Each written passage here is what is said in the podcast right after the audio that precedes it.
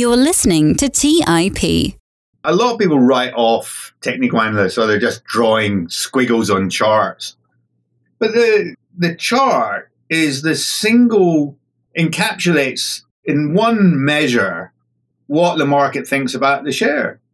And if you're trying to make money out of the difference between perception and reality, which is what effectively what an investment analyst does, then you need to not only understand the reality, which analysts tend to be reasonably good at, but you also need to understand the perception. And you need to understand why the perception is wrong and what might change it. If you don't understand that, then you'll never make any money. And how do you understand the perception? Well, it's quite difficult, isn't it? I mean, how would you know what's in the price? And the best place to start is the share price.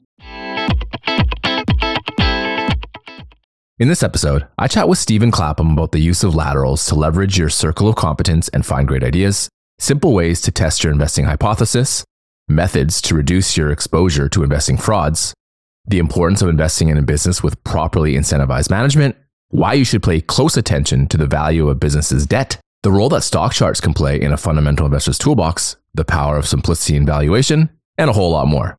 I first found out about Stephen Clapham when I saw his book, The Smart Money Method, referenced by a former guest, Tobias Carlisle. When Tobias says something is worth reading, I'm all ears. So I checked out the book and author and ordered it immediately. I was impressed with how well the book was laid out and some of the very interesting insights into how professional investors analyze stocks.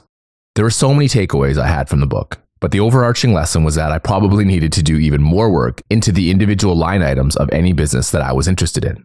Stephen is very good at identifying potential frauds with his focus on forensic accounting. This has helped him avoid making poor investments while helping to spread the word about how others can avoid the same mistakes. If you enjoy learning about the process of how to analyze stocks like a pro, you will learn a lot from this show. So, without further delay, let's jump right into this week's episode with Stephen Clapham. You're listening to Millennial Investing by the Investors Podcast Network. Since 2014, we interviewed successful entrepreneurs, business leaders, and investors to help educate and inspire the millennial generation. Now for your host, Kyle Grieve.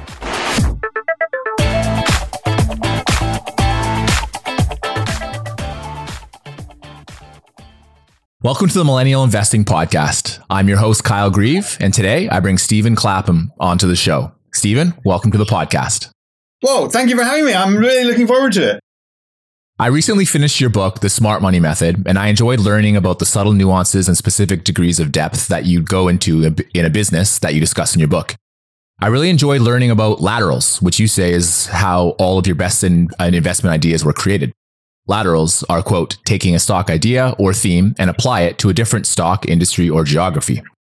Why do you think this method was so powerful for unveiling great ideas for you?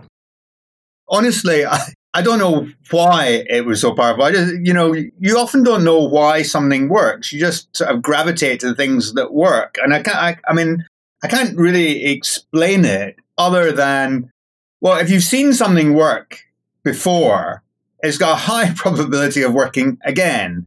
And I, I can't remember the, it's, it's, so long since I wrote the book I, and, uh, you know, I haven't read it. But I think the one that I used in the book was the the discounters, the supermarket discounters setting up in the UK, Aldi and Lidl, and they rolled out a huge increase in the number of stores. And obviously, that put significant pressure on the incumbents. It was quite a cozy oligopoly up until that point. And then, so when they moved to Australia, you could predict with a high degree of confidence what would happen because these these German discounters are they're very effective. I, I believe that you know they've they've started to come into the East Coast now, and you've seen the playbook before. So I, I guess the reason why it's effective is it's harder to predict something that you've not seen before than something you have seen before. So it, it, it, that I guess that's the simple reason. But I wanted to ask you, why is my book not on your shelf? How do I get my how do I get that product placement? Oh, it definitely is on my shelf somewhere. Where is it? Oh, don't worry. no, it is. I'm going to get it in that sort of top right corner. it's definitely up there. I promise you. So one thing you really mentioned that I, one thing that you just mentioned now that I liked and that I quoted was for, about geographies and moving from one geography to another geography. So how do you help with the analytical process of of understanding when you think a product market fit is right for one geography and right for another geography, even if it, let's say it's in a different, a whole different continent and has a different culture and stuff like that. Well, I wouldn't necessarily be making that assumption. I mean, I, you know, if it's worked somewhere else and you obviously you're hopeful, that isn't how I would necessarily classify um, how I'm looking at it. It wouldn't be the transfer of a product necessarily. It would be more like that theme, the the discounting theme that was disruptor in one geography, then moves to another geography, and that would be more. You know, you you could predict with a, a degree of confidence what the impact would be. I'd be less sure that Tesco opening up in California I generally wouldn't think, oh, Tesco's successful in the UK, therefore be successful in America, because uh, I can't name a UK retailer that's gone to America and, and made any money. And sure enough, you know, Tesco burned hundreds of millions trying to, to set up in, in the US because they thought they were the best food retailer in the world. Turned out that they were, were very good, but they couldn't compete in, in the US, which is, you know, the most efficient most competitive market for almost any product. So I, I'm not confident about the application of a product to a very different geography, unless it's something very simple. Uh, but you know, when you go to China or you go to America, they're very, very different markets, and you can't place a great deal of, of reliance on that. And also, Carl, what you've always got to think about is what's in the price you know, management have said, "Oh, we think we're going to go, you know, we're going to this new market and we're going to do really, really well." And there's some anticipation of success, and um, you you've got to be very careful with that. So another simple way that you outlined for finding great ideas was to follow the market. And by this, I mean looking at the market to see what is currently out of favor. The market often overreacts to things like earnings misses, negative guidance, litigation, decreased growth rates, departure of key executives, and increased leverage. But these events can also be very short term in nature and offer incredible buying opportunities to those who have some patience. How do you use this strategy on a business with limited knowledge of where the price value gap may close faster than you can finish your research? If you're trying to deploy a very large chunk of capital, you're, you know, partner head of research at two multi-billion dollar hedge funds. And you don't have that many positions. So when you're deploying capital, you're deploying it usually in, in quite significant size, particularly in, on the long side. And in order to do that, you need to be confident that where you're going to deploy the capital, where it's going to work. And you can only generate that confidence by doing a lot of work. So you've got to spend a lot of time. It, it, it just, people in the stock market, they're always looking for quick wins. And quick wins are, I'm not saying there isn't such a thing as a quick win. I have made quick wins, but they've been very, very rare. And usually it's been a long and painful grind to, to find an idea. So you don't have any guarantee that where you're doing a lot of work, that the stock price won't move in the meantime. But ironically and paradoxically, in spite of the fact that it took, would take me quite a long time, we were usually too early. Because if you're thinking about if you and I are buying a stock, we can, you know, wait for it to bottom, bounce a bit, and then buy it once the, you know, once the base is set in. If you're wanted, if you're a large hedge fund, you've got to buy it on the way down.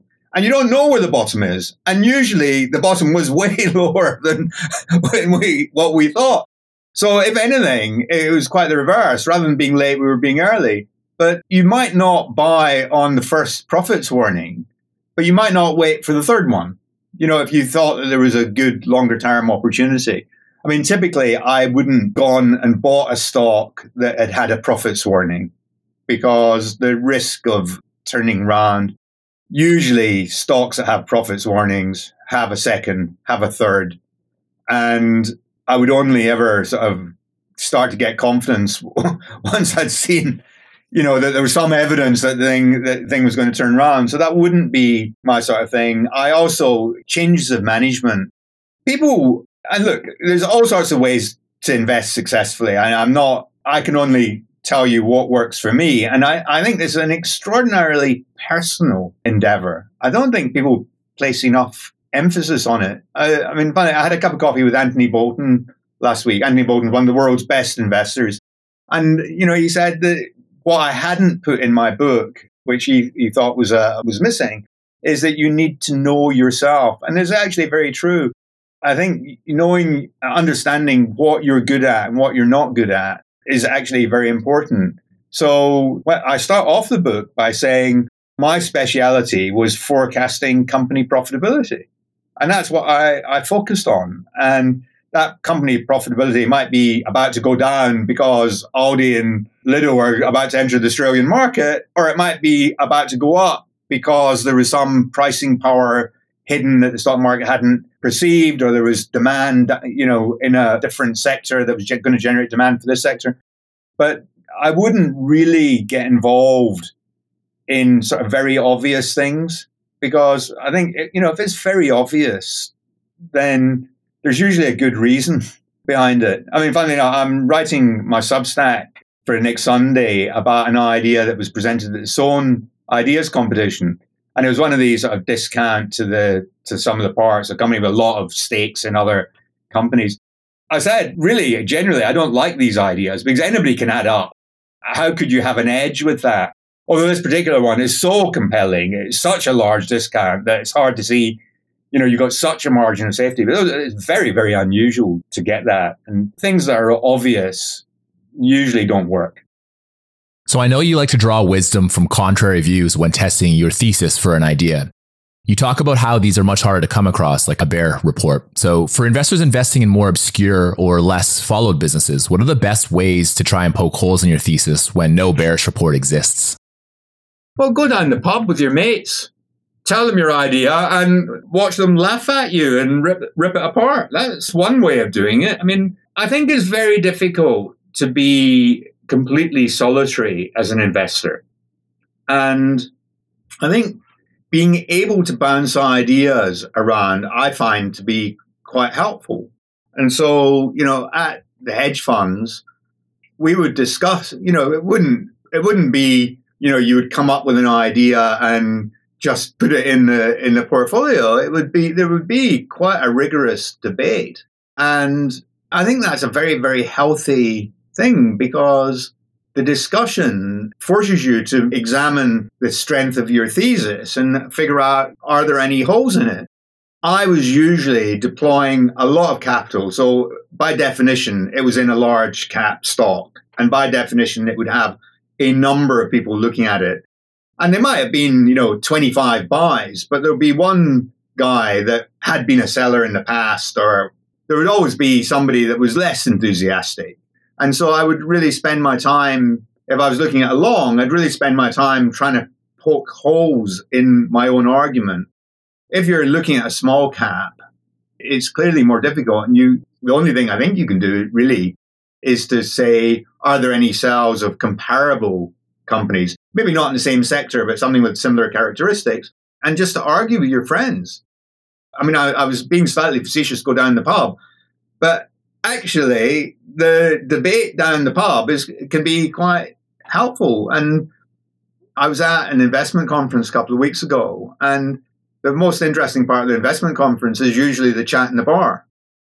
I know you've done a lot of work on a case study of Patisserie Valerie, a chain of cake focused cafes. You had a really good point about the fact that it wasn't a particularly difficult fraud to identify. Your simple measure was to look at it and you could instantly see that its margins were higher than that of Starbucks, for instance. So, why does that matter? Because coffee is a high margin business, and there's simply no way that cakes that are consumed in store can compete with the margins that a business like Starbucks, who people can just take their drinks and go, could, would have. So, one part of this case study I found particularly scary was the fact that the CEO, Luke Johnson, was unaware of the fraud and was never prosecuted. He also owned 37% of the business and had his equity wiped out. Investors looking for quality businesses might have been attracted to a business like this that had appeared to have some sort of competitive advantage. On top of looking at financial statements and comparisons to other businesses, what are the best ways for investors to limit the risk of fraud? Well, I mean, the, the Luke Johnson case is quite an interesting one. I mean, Luke actually lived around the corner from me, and um, at the time, our children were at the same school. And I was quite puzzled because I thought, you know, he's a very smart guy. How's he not spotted this? And the, the day, the week, it, I think it went bust on the Tuesday. And on the Friday morning, I was dropping my younger son off at school. And who should I bump into very early on? Obviously, not wanting to see anybody, was Luke Johnson. And he couldn't speak. It's not every week that you lose 150 million quid. At the time, that would have been 200 and something million dollars. That's not a good week, right? Even if you're very rich. And he wasn't, he was rich, but that must have been one of his biggest holdings. You know, it was clear that he hadn't been aware. And I think he was doing an awful lot of things, and he he he was executive chairman, but he, there was a CEO who was running the business, and I think you know he was there in the board meetings, and he was told, "Oh, it's all going fantastically well," and he probably never visited the stores. And if he'd visited the stores, he would have seen that.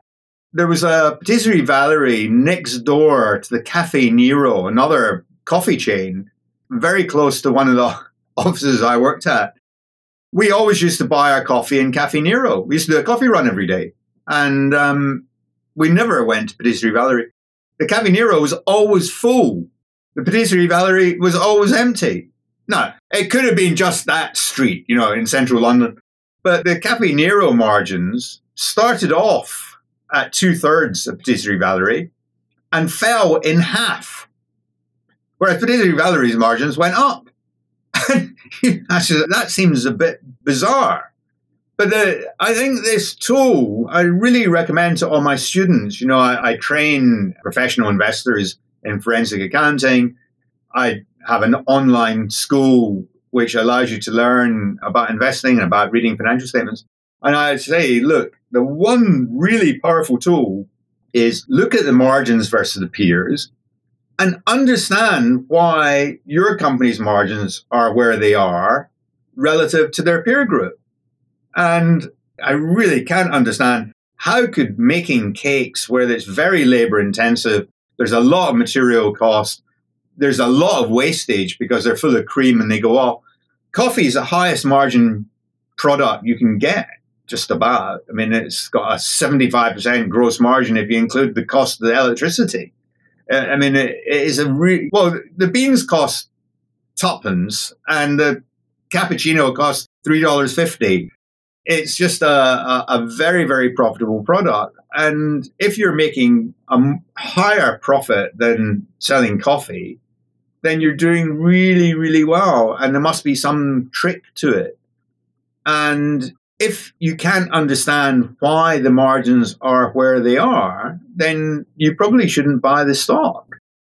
So, looking at stock charts is not something that I find particularly interesting myself, but you gave a great quote by Stanley Druckenmiller on how it can be used to help improve abilities as an investor. He wrote up an investment paper to his research director, who, after reading it, said, quote, This is useless. What makes the stock go up and down? That comment acted as a spur.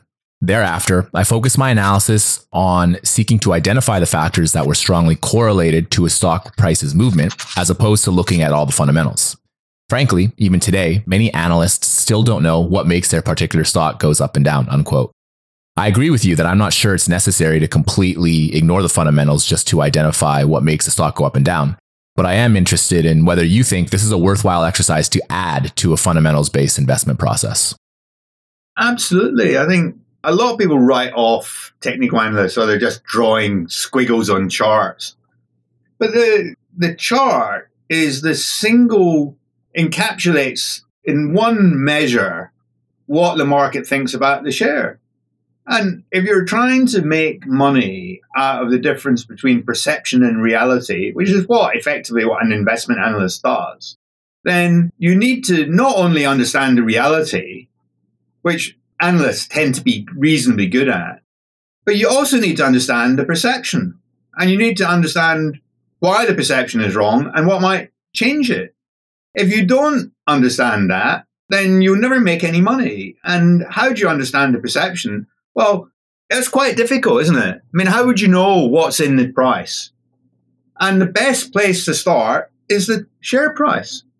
And if the share price has been going down and down and down and down and down and down, then there is quite a good chance that it will continue to go down and down and down and down. And you've got to understand what is going to make it go up.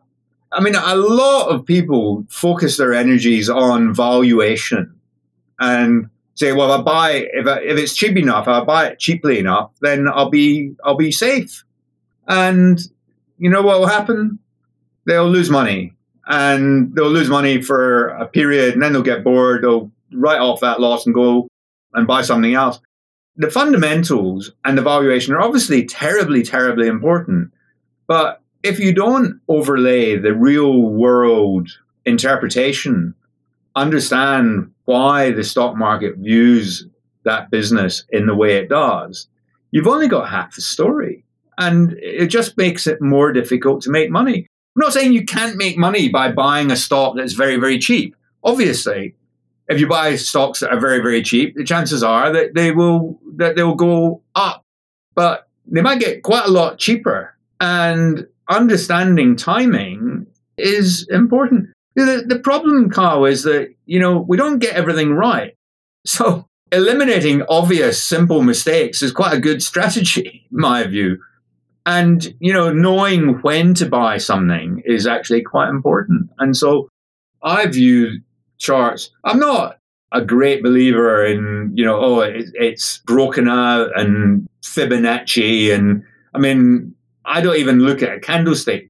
All that stuff, I think, is it's not that I don't believe it. It's just that I want to just get the basics right. I don't want to get to encompass in all the detail about the charts. But what I do want to understand is is the market becoming more favorable or less favorable towards this company and why?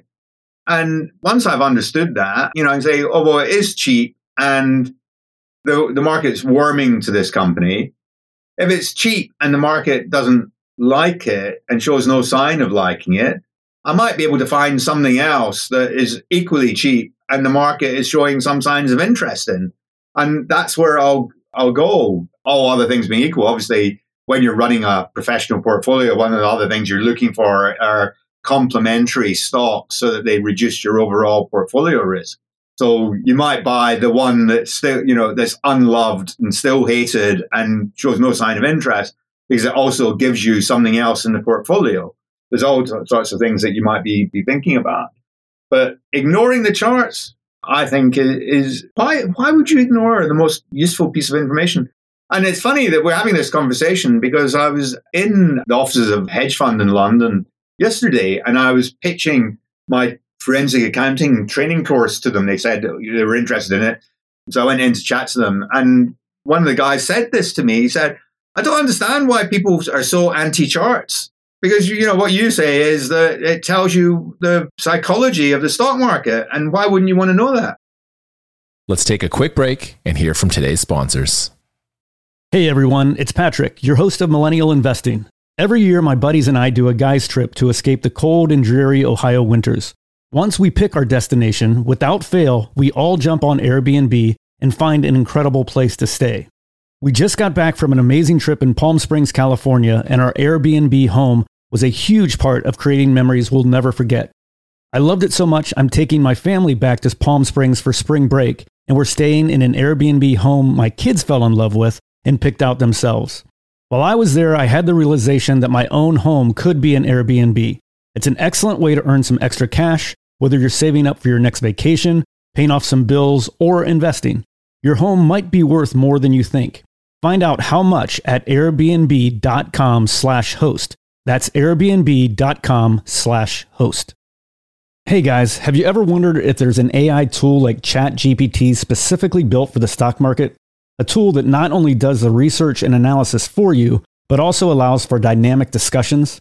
Well, wonder no more. Meet Meyka, your AI powered stock research assistant, now enhanced with real time stock data. Let Meyka do the heavy lifting for you to significantly reduce your research time. And the best part, Meyka is 100% free. Ask Meyka questions like Explore the financial health of Apple through a summary of its balance sheet. Compare the financial statements of Apple and Tesla. What is the analyst price target for Microsoft? What is the social sentiment analysis of Amazon and millions of other queries right at your fingertips? Visit Meyka.com. That's M E Y K A.com. Buy low, sell high. It's easy to say, hard to do. For example, High interest rates are crushing the real estate market right now. Demand is dropping and prices are falling, even for many of the best assets. It's no wonder the Fundrise flagship fund plans to go on a buying spree, expanding its billion dollar real estate portfolio over the next few months. You can add the Fundrise flagship fund to your portfolio in just minutes and with as little as $10 by visiting fundrise.com slash millennial investing. Carefully consider the investment objectives, risks, charges, and expenses of the Fundrise flagship fund before investing. This and other information can be found in the fund's prospectus at fundrise.com/flagship. This is a paid advertisement.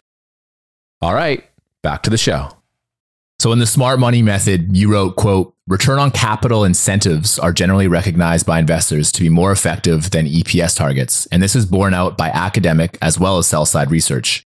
I was wondering if you could elaborate more on any research you've come across on this, as well as what you've observed from any sell side research that you've looked at. Oh, it's a long time since I, I looked at this stuff. I mean, Goldman's did a, a piece, and I, I, mean, I think they've done some some follow ups saying, look, the best incentives you can have are re- return on, on capital incentives, and it's just obvious if you incentivize people on EPS, they'll go and do stupid acquisitions. They'll gear the company up. They'll cheat on the accounts. Look, I mean, earnings per share is quite important. The stock market pays very close attention to it. So I don't mean that you should ignore it. And I don't mean that people shouldn't have, have it as some part of their incentives. But return on capital is a much more important criterion. You don't want people to sell off growth parts of the business in order to improve the return in capital. You know, you've got to have a you've got to have a, a mix of incentives. But there, there's all sorts of research, and, and there's lots of academic research on this on, on this topic that companies where the management are incentivized on returns and other metrics tend to do better. No, you know, show me the incentives, I'll show you the outcome. You've got Charlie's almanac behind you, and it, it, it's it is so true. And the other thing that you know, I look quite carefully at incentives, and you know, if if a company is like a resource company, an oil company, or a miner, if it doesn't have a safety incentive for the CEO, I'll be very concerned about that. I'm, you know, I wouldn't say I wouldn't buy it, but I'd be much more reluctant to buy a stock who in those sorts of industries if the CEO isn't rewarded for ensuring his staff are safe. Because it just seems to me a fundamental criterion of a good business that you would do that. I mean, I actually did some research on this and I was I was quite staggered because not every miner the CEO is paid to not kill his staff.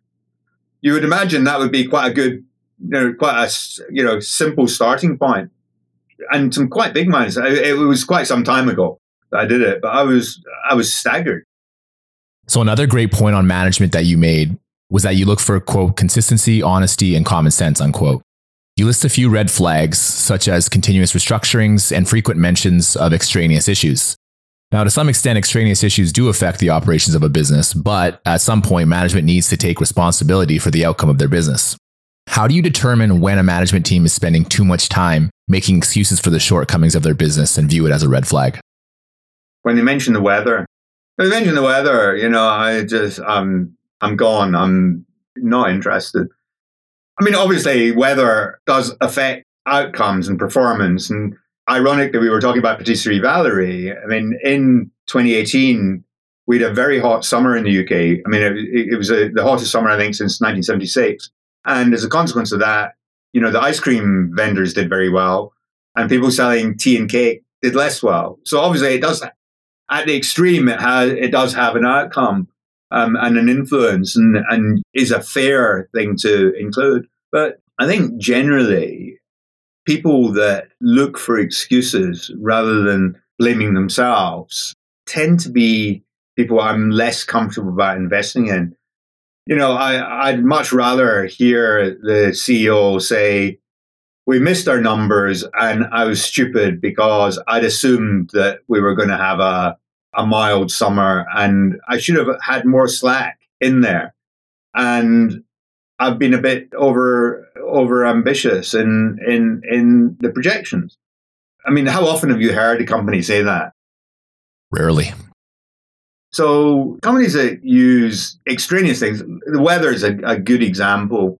Obviously, you can't predict the weather, but you shouldn't be assuming that the weather will be perfect either. So when you make a forecast, you should have some slack in the forecast and that these sorts of factors won't kill you. And um, there's all sort there's all sorts of issues that slightly annoy me. Oh, we hadn't expected our competitor to cut his prices. Well, you know, you're in a competitive industry, then that is what your competitors are going to do. And it's not easy when your competitors are cutting your prices to grow your profits. And that can, it can sometimes be a surprise. But often you you hear management make not the same excuse quarter after quarter, but there'll be a different excuse. There'll be a new an excuse every quarter, and I don't really have time for that sort of thing. I mean, it's different if you're you know if you're a long term investor and you you think, oh well, you know, three or four quarters of bad results aren't going to affect my long term disposition towards the share. I mean, I completely sympathize with that, and you know, I quite get that. But if you're doing special situations at a hedge fund, you get paid not to buy the stock that disappoints for three or four quarters in a row. You get paid to short that stock and buy buy something good that goes up. And I just wouldn't hang around in in that role. I wouldn't hang around for those perennial disappointers. I mean, I have been responsible for money that's been longer term money, and then I might take a different attitude. But the excuses always make me feel just may undermine my confidence in the people. You know, obviously things don't go according to plan all the time, but the way you the way you present that is quite important. So you had a great sentence on debt that really spoke to me. Quote, if debt is quoted and trading at a discount, it is often a critical indicator of failing financial health, unquote. I recently spoke with Matthew Peterson, who discussed his experience with Horsehead Holdings. And he said if he'd only looked at the discount to the debt that the business was trading at, it would have helped him stay away from the business that ended up being a major dud. What's the simplest way to add this to the investing process, and what resources are best to get a better understanding of the value of a corporation's debt? Well, I mean, I can't understand why anybody would buy a stock with quoted debt and not look at the value of it. Why would you do that? Especially if it's got a lot of debt. That seems bizarre because the credit markets are, are quite good at spotting financial risk. That's what you know they're they're paid to look at the downside, and we're paid to look at the upside. So I would always look at the value of the debt. I mean, I used to just do do it on Bloomberg, but if you don't have Bloomberg, then there are ways you can you can do it because you can go to a stockbroker and say you want to buy the credit and say how much you know what's the share what's the price and this broker will have a have a Bloomberg terminal be able to tell you um, there are quotes for these things. Uh, I mean, there are, you know, I have proprietary systems, you know, that I, I pay to get access to the, to the, the price of credit. And those aren't, you know, they aren't free. I mean, I've forgotten what the one that I use, how much it is. Not, it, it's not a ridiculous amount. You would need to be doing enough trading or investing that it would pay you to, to buy that. I mean, it's quite an interesting thing because I did a Substack about, you know, what does it cost to be an investor? And I invited my readers to come back to me with, you know, what they spend. I was quite shocked how little people spend. You know, people just believe, oh, well, you know, I can buy, or actually, there's now some good products that are free that you can get, you know, quite a remarkable amount. Now, well, why would I, why would I pay for thirty thousand dollars a year for a Bloomberg when I can get X, Y, Z for free? And um, and, uh, you know, I've got a certain amount of sympathy with that because you can get quite a lot for free. But you do need to invest in your tools. You need to invest in your information sources and you need to invest in yourself. You can't be a com- competent, co- complete, all round investor without reading some books, without having good quality periodicals. I mean, I, I, don't see how anybody could be an investor without reading the Financial Times and the Wall Street Journal and the Economist. I mean, if they can do it, well done to them. I've got no idea how you how they could possibly do that. So I like how you emphasize the importance of back of the envelope checks for valuations over more complicated models. I also prefer this method, although more complex models are important too. It seems like different investors do this math in different ways. Can you give an example of a business that you've analyzed using back of the envelope math and what specific numbers that you would look at? The problem with spreadsheets is that they look like the answer is right. And a friend of mine was working with a major international oil company and at board level, and the, the, the board couldn't understand how the analysts came up with their forecasts. And so he got three of the top, so the II top three analysts on the oil majors and asked them for their models of this company. And they then had somebody audit the models. And every single one had not one error, but multiple errors in the model. And uh, that's quite shocking. But I can't tell you how many times I've emailed an analyst at a bulge bracket firm and said, I don't understand how you get to this number. And they've changed their forecast because their forecast, their model's been wrong. This isn't like, oh, once in a blue moon occasion. This happens regularly. And you, I mean, you can't really blame the sell side analysts because they've got like huge amount of work to do. And, you know, this is, this is a difficult process. So what I would do is I would always have very simple models. And then whatever the model spat out at the end, I would ask myself, does that make sense? And we used to call it the back of the fag packet calculation. So, you know, your cigarette packet, you could, there's not much room for calculations. And just asking yourself, I've got this stock that Dan is growing at 25%. So that means 10% revenue, 12% revenue, 12% on the on the margin. Is that realistic? Is that sensible? What was it done in the past? It's simply a case of comparing your own detailed knowledge of that specific stock with the likelihood of that sort of occurrence. So Michael Mauboussin, when he was at Credit Suisse, produced something called the base rate book, which was a sort of incidence of, you know, how fast the companies grow, how fast do they improve their margins and, and so on. Those sorts of simple checks are very, very important when you're doing forecasts. They're actually also quite important when you're looking back in history. I was talking to somebody a couple of weeks ago who'd bought Estee Lauder. And he said, and it's not a stock I know or have looked at, but he was saying, I wouldn't have done it if I'd thought more carefully about they'd had very impressive growth in margins. And I should have asked myself, how sustainable was that growth? Because in actual fact, what they'd effectively been doing is stealing from the future.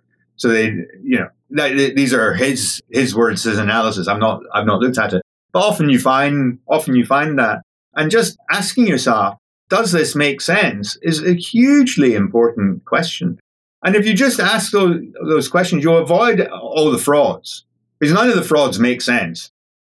So I liked your emphasis on doing sense checking for evaluating business, which you kind of just talked about now. And I think this is an area that many investors refuse to look at because it invalidates their ability to buy a business, especially in bull markets. The other problem that can happen in bull markets is comparing one overpriced business to an industry full of overpriced businesses. This can help justify a purchase, even though looking at historical average price to earnings valuations or whatever metric of your choice for the industry over the last 10 years might be 50% or cheaper than current valuations. So, how do you best combat making these mistakes when markets are running hot and everyone is euphoric? I can't tell you how to combat making investing mistakes because you know, if I knew that, I would be rich, right? I mean, everybody makes investing mistakes. The best investors make mistakes because this is a very, very complicated endeavor. And even Warren Buffett, the best investor in the world, I mean, he's made mistakes. You know, he bought Tesco. And um, it's just not possible not to make mistakes. I think where I get, where I beat myself up is where I make the same mistake a second time or a third time. And then I get really annoyed myself. I think you should have known because remember that last time there was a similar sort of situation. But in overheated markets, people get excited, they get enthusiastic. So the most important thing you can do to protect yourself against that is to start off with a valuation framework. And so, you know, we teach that you should look at not only the valuation of the stock, but the valuation of the market. And there's a huge amount of garbage talked about, oh, it's timing the market, not timing the market. And I don't say that that's garbage because it, obviously it's a truism. It is timing the market, not timing the market. But if you just keep buying, irrespective of price level, you might do well over the very long ter- term. So if you're 25 years old and you do that for 40 years, you might be okay. But if you keep doing it when you're 65 and you're wanting to retire at 70, you'll lose your shirt. And, you know, all these, all these truisms are, are, I think, quite dangerous in a way because people quote what Buffett says out of context. And if Warren Buffett were giving advice to a 75 year old, a 55 year old, and a 35 year old, he wouldn't give the same advice. And what people fail to understand is you've got to think about your personal circumstances. I've got on my podcast, I interviewed a guy called Sebastian Lyon who runs Troy Asset Management in London. It's about a $10 billion firm. And he looks at the valuation of the stock market. And if it's very high, he holds more cash. And if it's very low, he owns more shares. That's what you should do. I mean, it's very difficult in, you know, these recent times where markets have become incredibly enthusiastic. And older investors just kind of understand that they're going to miss the boat, not make as much money as they, their younger peers, but they'll lose less money later.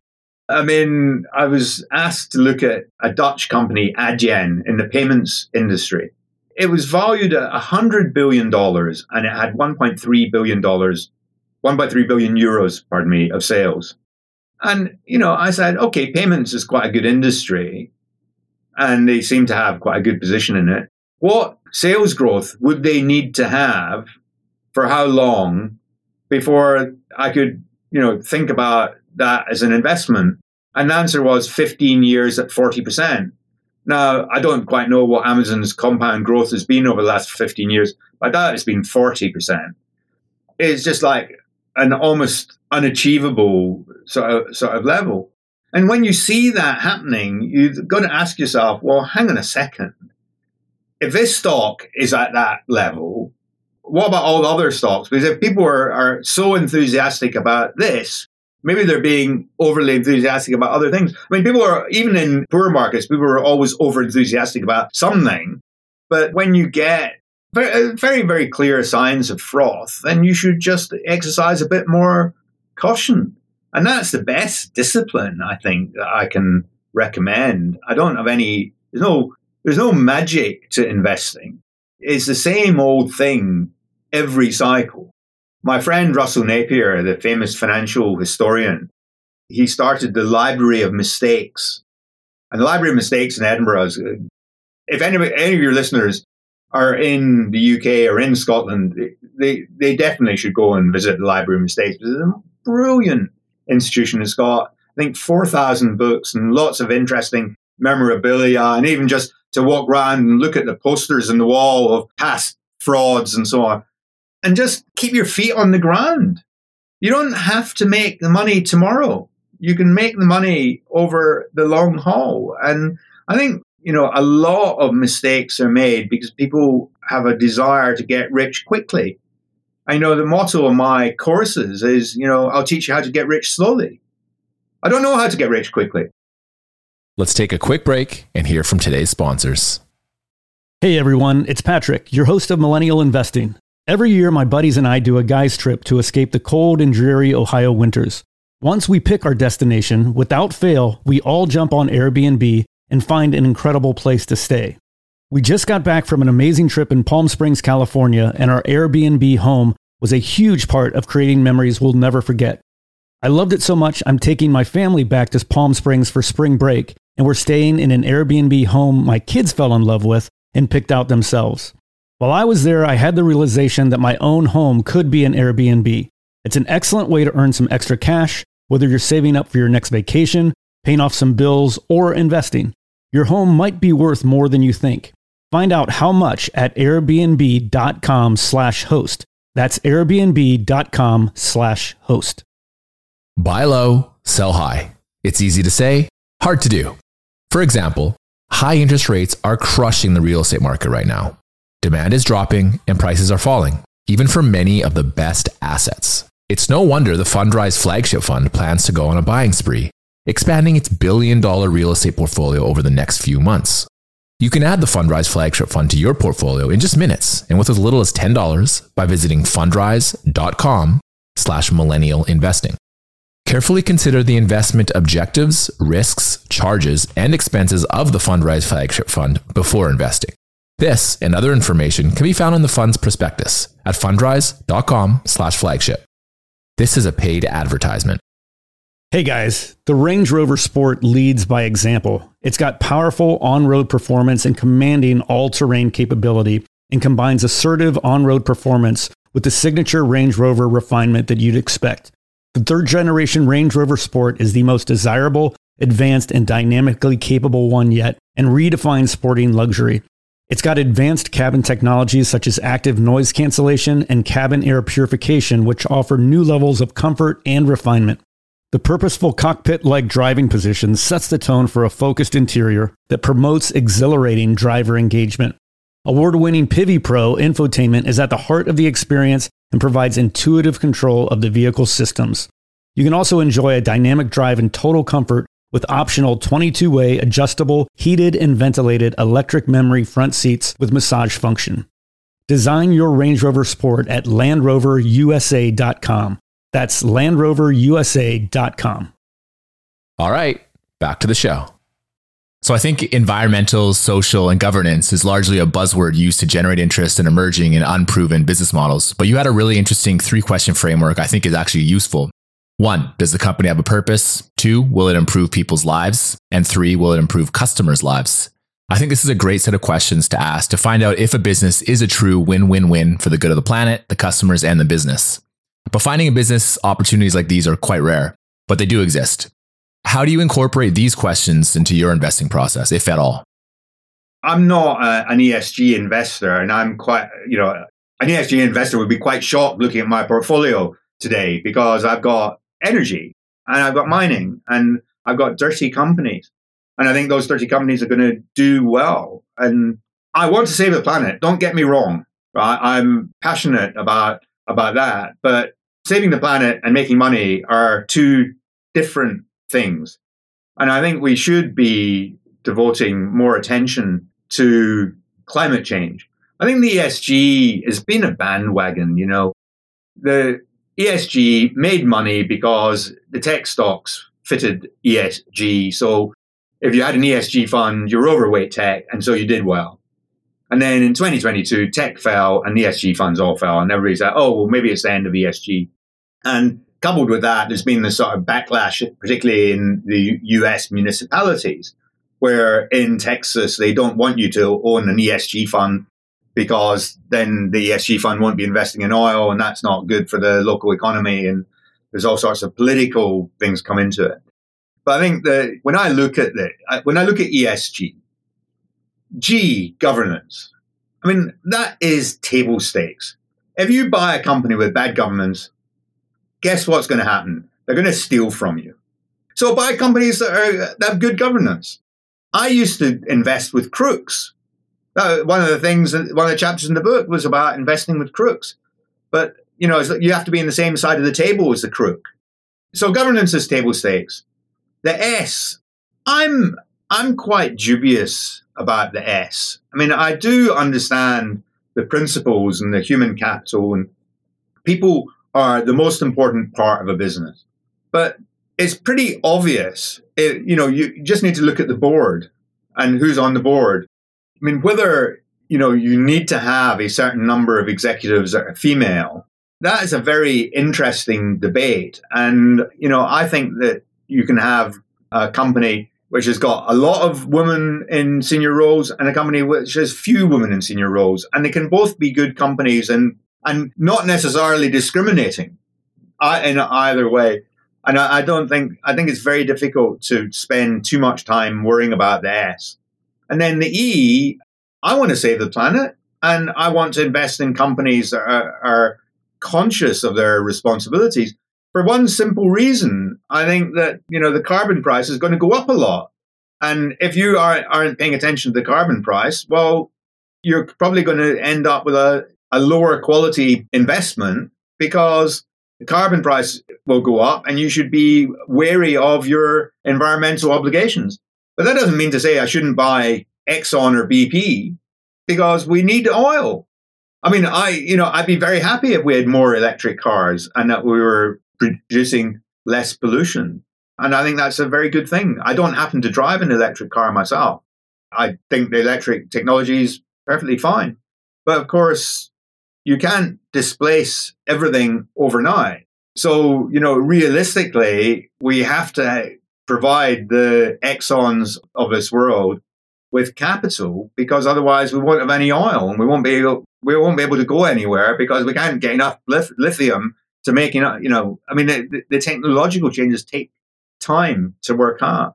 I think ESG has been an overused epithet. I think it will disappear actually because there's such a backlash against it.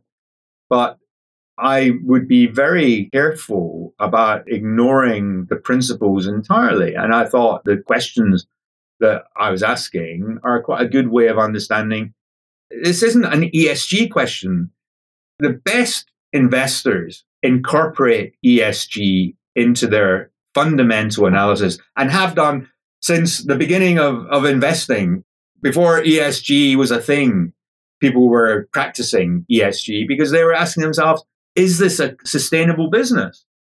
And the actual sustainability of it and the pollution and the climate change and the environmental, all those things are part today of what is sustainability. And you have to really worry about the fact that, I don't know, when was Al Gore's film so popular? 2006? We're 17, 18 years on from when Al Gore pointed out what was going to happen to the, to the weather and we've done nothing about it. Why have we not spent billions, trillions of dollars on carbon capture and storage? It just it is beyond my comprehension. The government should have been forcing us to investigate and and the UK government, I mean, they had a competition 15 years ago to design a, you know, a CCS scheme, never been implemented. It's, I mean, just pathetic. So I really enjoyed reading about your history in the investing industry when you first started in one of your recent Substack articles. You discussed how you couldn't sleep because of a buy note that you published. You were fearful you'd be wrong and you wouldn't make a positive impression. You then discussed how you got over imposter syndrome by building skills to outperform your peers. Now, many listeners are not professional investors, uh, but love the art of investing. So, what are the biggest bang for your buck areas to build skills on when you are a newer investor?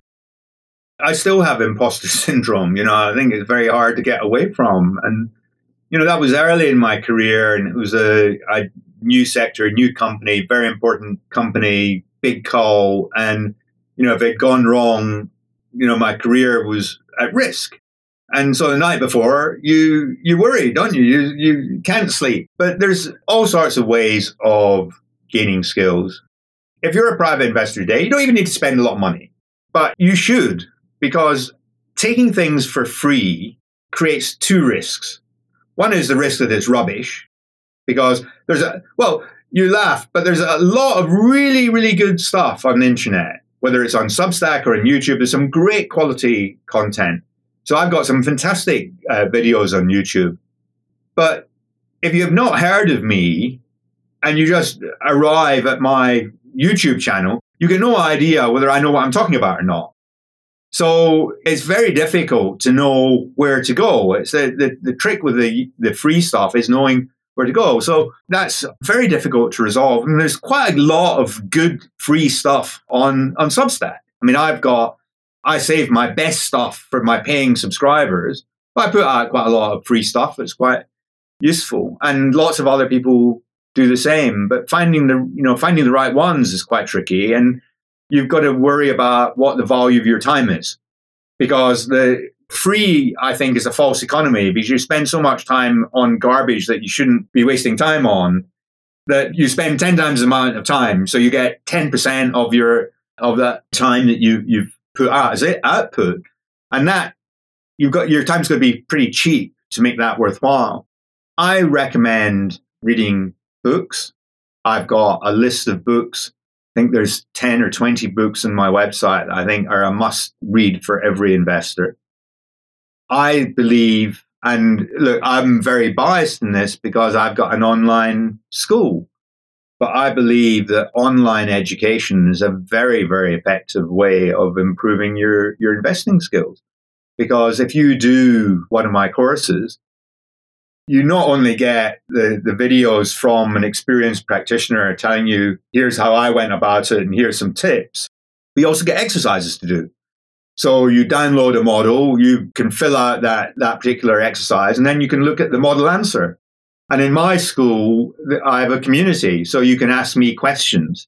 You know, if you don't understand something, you can get some proper help. And we've thought quite carefully about this.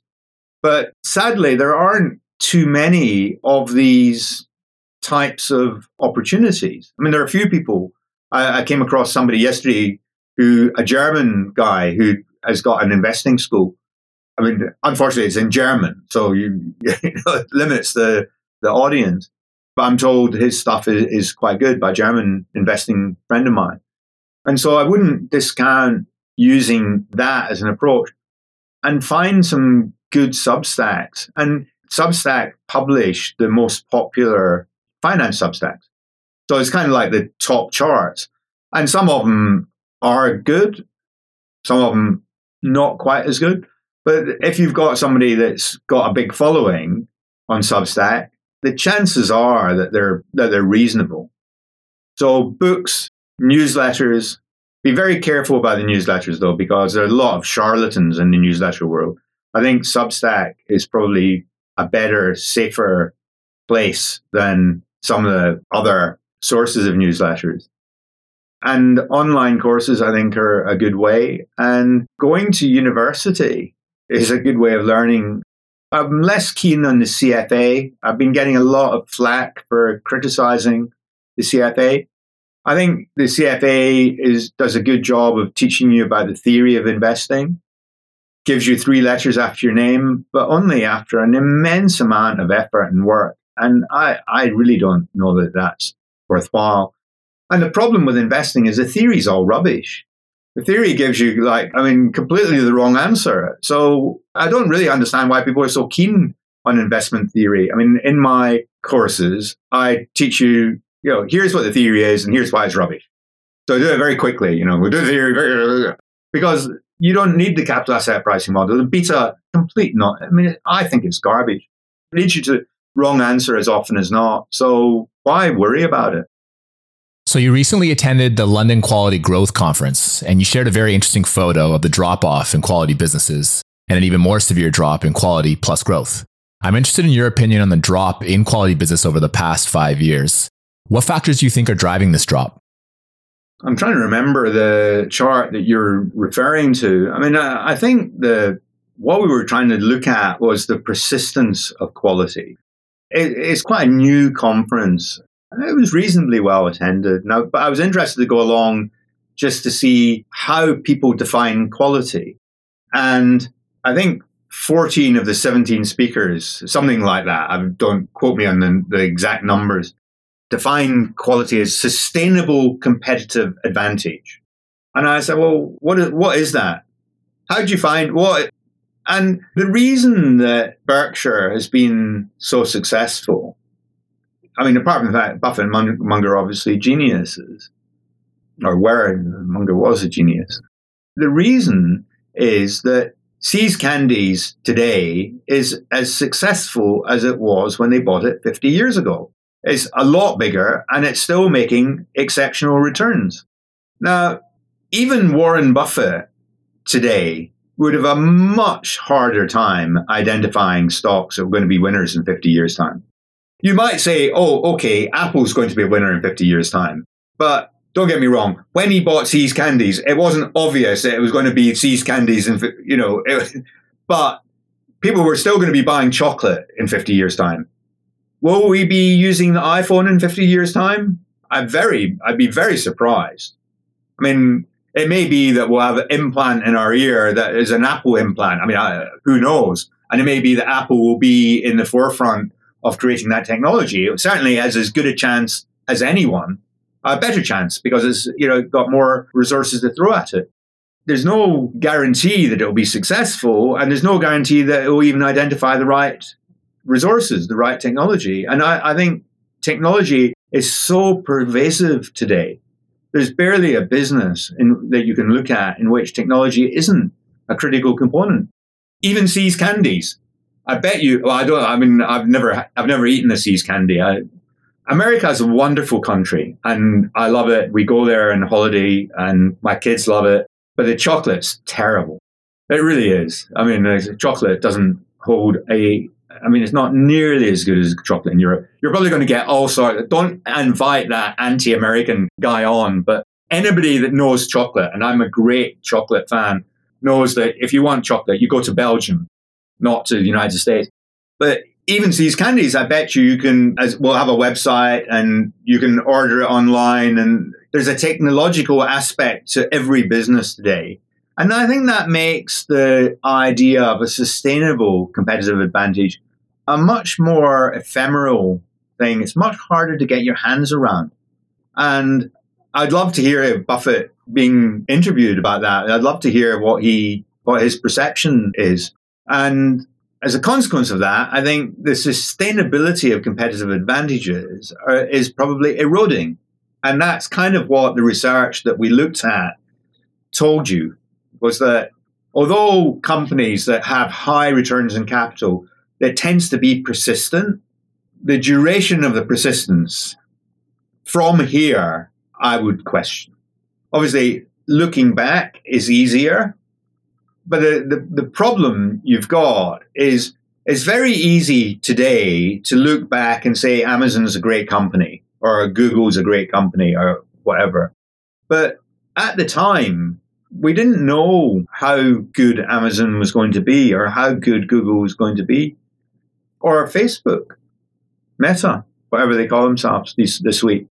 I mean, Facebook came to the stock market in 2012 and I refused to invest in it because I just said, well, I don't know what it's going to be able to do on mobile. I don't know anybody that is, you know, spending more time on Facebook. Kids don't want to go on it. I don't see what its moat is. And I didn't buy it when I bought it when it had the very controversial setback where the Cambridge Analytica affair, where the stock collapsed. Then I understood that it could do mobile and that kids didn't like it, but older people did. And that I, and I saw that, you know, my own business used it to advertise and that it was quite cheap and quite effective. And I thought, oh, actually, it's a better business than I thought. And I, I then was given the opportunity to to buy it. But um, I wouldn't have done so otherwise. I just think that sustainable competitive advantage is easier said than analyzed and delivered. And I've got great admiration for people that are, you know, that are excellent at the qualitative aspects of investing, uh, understanding the sustainability of an, an advantage. I, it I'm a numbers guy. And so I tend to look at things through uh, uh, through a financial data lens and the sustainability of the advantage. You can look back and see have the returns been very high in the past, and if they have been, you tend to pay a very high price unless you get like those temporary setbacks. And understanding a business that's still developing a sustainable competitive advantage that will be there in five or 10 years' time, I don't think is one of my particular strengths. And I don't know how you do that except from your own experience as a customer. So you can say, oh, well, I bought that because it's, it's that product miles better than its competition. But then if you look at, so take an unquoted company as an example, Dyson, the UK technology manufacturer, makes vacuum cleaners and hair dryers and all the rest of it you pay a high price for a Dyson product. Will they be able to maintain that price differential in 10 years' time? Will they be able to keep the same technological lead? These are very difficult questions to answer, and I don't, ha- I, I don't have any real magic solution for that. I think, you know, and owning quality businesses is obviously something we all aspire to. And personal experience, I think, is an amazing help in that. I did a competition for my Substack readers. I did a, like a mini course, which was like 10 bucks. And there were three things that you had to, to watch. And then you had to create examples from your own experience. So it was about how do you find good stock ideas? I should do it again because there'd probably be more interest in it. And I, I said the winner got a free course. And the winner was a lady in, in the UK. And she had taken some brilliant examples from her personal experience. And she said, "Oh, I tried to, you know, I tried to buy this product, and I found this one had did this, and this one did that, and this one was by far the winner because it wasn't that much more expensive, but it was much better quality. And she really understood the product, and she really understood why the company could have higher margins than its peer group. And she explained why the valuation was competitive because they would continue to make higher returns. And that's what I kind of look for. And she did it brilliantly. Stephen, I appreciate you so much for joining me today. Before we say goodbye, where can the audience connect with you and learn more about your book and your course? Well, the book is available, sadly, not all good bookstores, but it came out in November 2020 when all the bookstores were closed. But you can get the book on, on Amazon. The book's called The Smart Money Method by Stephen Clapham. You, the best place to see what I do is behindthebalancesheet.com. If you, on the top right of the homepage, there's a sign up button and you can go and you can sign up for the free Substack. I also have all the investing courses on there. So there's courses online and in person. The in-person courses I only do for institutional investors, but I charge quite a lot of money. But the online courses are, are there's a whole range of, of different courses. My favorite is the Analyst Academy, which is everything you need to become a serious investor. And there are some investing resources on there.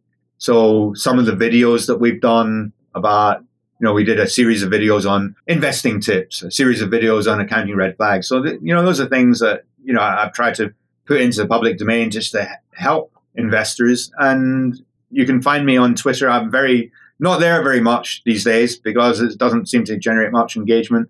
And we've got a company page on LinkedIn, which I have a social media um, person who helps me, who puts out a, a, lot of content on that that's worth following. And um, I just want to say thank you very much for having me on. I'm hoping that when I next watch your podcast, that I'm going to see my book up there in that pole position, top right corner. And um, thank you for your questions. I really, really enjoyed talking to you. Thank you, Stephen. Okay, folks, that's it for today's episode. I hope you enjoyed the show and I'll see you back here very soon. Thank you for listening to TIP.